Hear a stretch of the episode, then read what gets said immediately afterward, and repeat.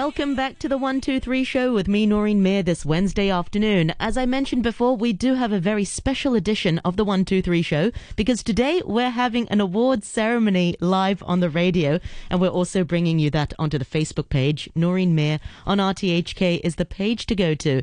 And along with the prize presentation of the Hong Kong English Poetry Competition, this year we've really had an unprecedented year, really, really extraordinary. And we've had over a hundred entries uh, for this year's competition, and it was all inspired by the theme two. Um, it turned out that two was a really interesting theme. Uh, really inspired our poets in many different ways, and it was extraordinary and interesting to see how different poets interpreted the theme too. So, without further ado, I'd like to congratulate one of our winners uh, this year.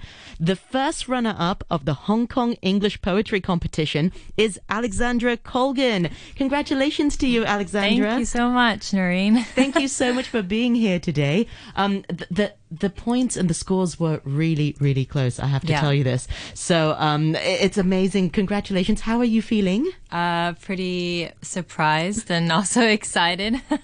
Yeah. Um, so first of all, how did you hear about this uh, competition? So I actually have to give credit to my mom. I, I didn't know about this competition at all, but she's in a, a writers group for Hong Kong and then they forwarded this and she always likes to forward this to our family WhatsApp group. Uh, so then she let me know uh, that it was there and they're actually all back in the US now. But she's like, oh, you should just enter. And then, well, since we were kind of, you know, have more spare time with no traveling stuff, I thought, well, maybe I'll just try it. Yeah. Maybe she also entered, but she didn't win. So maybe maybe you need to I'll check. ask her, but she hasn't told me that. Uh, we are on Facebook as well. Noreen Mir on RTHK Radio 3. You'll be able to see and hear Alexandra there. Uh, she'll be sharing some of uh, the inspiration uh, behind her uh, poem. Uh, so uh, tell us a little bit more about yourself. Where are you from and what do you do? Uh, so I'm originally from the U.S., but I moved to Hong Kong about 16 years ago now. So I'm, I'd say I'm pretty much a local Kong- at yeah. this point. Yeah, uh, my husband's also from Hong Kong, uh, so it's just me and him here now, and the rest of my family has already gone back. Um, but yeah, so I grew up here for half of my life, and then now I'm working here and just you know still enjoying Hong Kong life. Are you by any chance in the creative industry? Uh, yes. So I currently work in advertising in the creative department as a Oh, wow. copywriter. Yeah. Well, we'll Yeah. get to how you stay creative. I suppose this is for pleasure and, and one's for work, but we, we'll get to, to that. So your poem is called Two. Um, what is it about?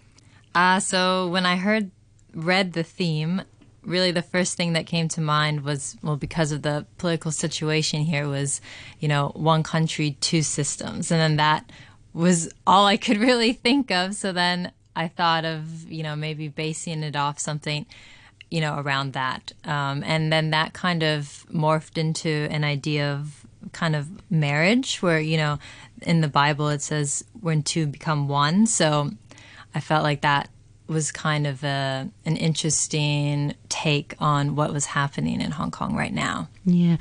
I mean, definitely challenging times here in Hong Kong. Did you encounter any challenges when you were writing uh, the poem uh, with the ever changing political situation so here actually, in Hong Kong? I think I started writing the poem when when it was announced, which was In April. April. Yeah. So I had some vague thoughts about that, and I wrote down like a few lines and stuff. But then, you know, then you know, I got busy, so I I put it aside. I didn't think about it much, but I was always remembering the the deadline for July fifth, and then. um and then when uh, they announced the national security law on the 30th of June, like that kind of inspired me to just really write out the second half of that poem and it kind of like really impacted like the direction i guess the the poem went it was a little bit still hopeful but slightly you know more uh M- more sort of uh, cautious. yes, more cautious. That's that's a good word. Um, so yeah, so that was definitely like really in my mind when I was like writing parts of this this poem. Although I had originally thought about this, what the topic of the poem was back in April. Yeah. Has the political situation uh, made you sort of, yeah, more, more mindful, more cautious about how creative you can be? You know, that's one thing that, that's on people's minds. You know, you, you, you we start to maybe question or, or self-censor or self-preservation, however people want to call it. You know, it, it, you have thoughts, but, you know, th- there's just more, um, uh, more fear or more worry, uh, in expressing those thoughts. Has it uh, affected you in, in, in any way? Uh, yeah, definitely. I mean, one of the one of the things I noticed was like a lot of people started using Telegram now, and less, slightly less WhatsApp. like, but you know, yeah, but, yeah, but like that, that's the new thing now. Everyone, a lot of people I know, including myself, we've got VPN. Um, so a lot of different things, and even in my Signal is another one. yeah? Signal. Yeah. Oh, yeah. Signal is, I think, even safer than Telegram, apparently. Um, and then even with my work, we had to be quite careful with like certain things we said, be a bit more vague. Um, so yeah, and even like just looking around Hong Kong, like I live in the Mong Kok area, and then the they have a footbridge, and that used to be where all like tons of protest posters were, and then those were like completely you know stripped down and there's no more you know stickers or post-it notes in most you know shops or restaurants so it's definitely quite uh, disheartening a little bit to see that kind of creative expression disappearing because I do think even though maybe the CCP doesn't like it, it is part of the history of what's happening in Hong Kong. So in a way, do you think it uh, helps people to be more creative? So you've got, if you have, um, you know, certain thoughts or certain uh, disagreements or Yeah. I don't know, um, uh, angst against uh, the, the the government, can, are people sort of more creative in, in the way they express things as I well? think you definitely have to. You're challenged in a different way to to say what's on your mind, but not say it so directly, but clear enough that people can understand your maybe hidden meaning or something like that. So that's definitely a creative challenge that's come about. I think. Yeah. Well, Alexandra, I'm I really really want to hear uh, the, the the poem read by from you. Um, it's really certainly uh, interesting. As I mentioned earlier, uh, some of our listeners, if, if they tuned in earlier, it really was an interesting process f- throughout. Um, you know, getting the getting uh, all the entries in. So we we kicked started this poetry competition in April, mid-April, and then the deadline, as you mentioned, was 5th of July. And throughout that, we had an internal process of uh, going through the poems, and then it went to four different judges, very different judges. We had Henrik Hoeg, uh, who runs the Peel Street uh, poetry competi- uh, Peel Street uh, uh, poetry there, and we also had Tammy Ho, who's an academic from Baptist University, and we also had Hugh Chiverton, who's head of English Program Services, and also we had Mary Jean Chan, who uh, was the winner of the Costa Poetry Prize of 2019. So very diversified, a lot of different. So congratulations again. Thank you. My point is really uh, strong entries uh, this year, and it's just interesting just to see who the final ones were because each different, uh, all the different judges had very different. Um, uh, styles and of, of poetry, so it was just Yeah. very interesting to see what they enjoyed and, and the ones that didn't quite make it. So Right. let's hear your poem, uh, which is called Two. Sure. Uh, so this is a poem called Two. Two becoming one, a beautiful verse of unity and love. But there is no blushing bride, eagerly awaiting her wedding day. What this is, is far from cut and dried. This is a marriage prearranged, out of our control and destined to be estranged. For the space between two and one is an infinite abyss. Side by side they sit, so close, yet they simply can't be forced to fit. So here we are, adrift, like fireflies in the night, floating on a dream of yellow light, a flickering flame in the dark, a glowing promise we hold tight. Wondering, how much longer do we have as the gap continues to erode? And we've stood at this crossroad, umbrellas held high in the sun, rain, gas, pain refusing to be controlled, resisting like a reluctant dough that cannot be kneaded into any mold. But our betrothed's hands have gotten stronger, harder, desperate. All of a sudden, the day is here. Where did the time disappear? We are being handed over to a future uncertain. We must march again, not down an aisle, but to the beat of a million hearts. We say our vows, like water will be, whether it's a drop or a surging flood. For the space between two and one is an infinite abyss. There's still room for even the tiniest trickle of hope to bloom, and that a poem like this is still allowed to exist. Certainly, and it's uh, you know it's one of the winners of, of this year's Hong Kong English Poetry Competition, and uh, we, we certainly have the, the, the creative freedom here. Um, it's yeah, so I, I ended the poem like that because I actually really wasn't sure what what could really be said anymore, you know? So Yeah, oh it's definitely very poignant and I think no matter which side or, or where you stand in the political spectrum, I mean the these uh, political sort of unrest in, in, in Hong Kong has affected people in different ways and made people think about Yeah. the future of Hong Kong um, in, in, on all fronts. So let's talk a little bit about the creative process then.